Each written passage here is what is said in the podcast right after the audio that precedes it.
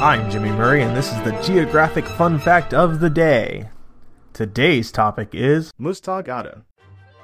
Mustagada, or Muztagata, formerly known as Mount Tagharma or Taghalma in Waitag, is the second highest of the mountains which form the northern edge of the Tibetan Plateau. It is sometimes regarded as being part of the Kunlun Mountains, although physically it is more closely connected to the Pamirs. It is also one of the relatively easier 7 meters peaks in the world to climb, due to its gentle western slope and the comparatively drier weather of Xinjiang, though a thorough acclimatization period and a very strong physical condition are crucial for success. Since the first ascent, many ascents of Muztagh Ata have been made. In 1980, a party led by Ned Gillette made a ski ascent, descent of the standard route, the first ski ascent of a mountain, an ascent of the much harder southeast ridge, was made in 2000, and a secondary route at the west side of the mountain was first climbed in the summer of 2005. In 2011, the Swedish climber Anneli Wester camped on the summit overnight after climbing the mountain solo in alpine style.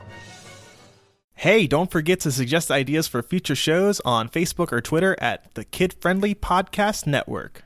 Thanks for listening to Geography on the Kid Friendly Network.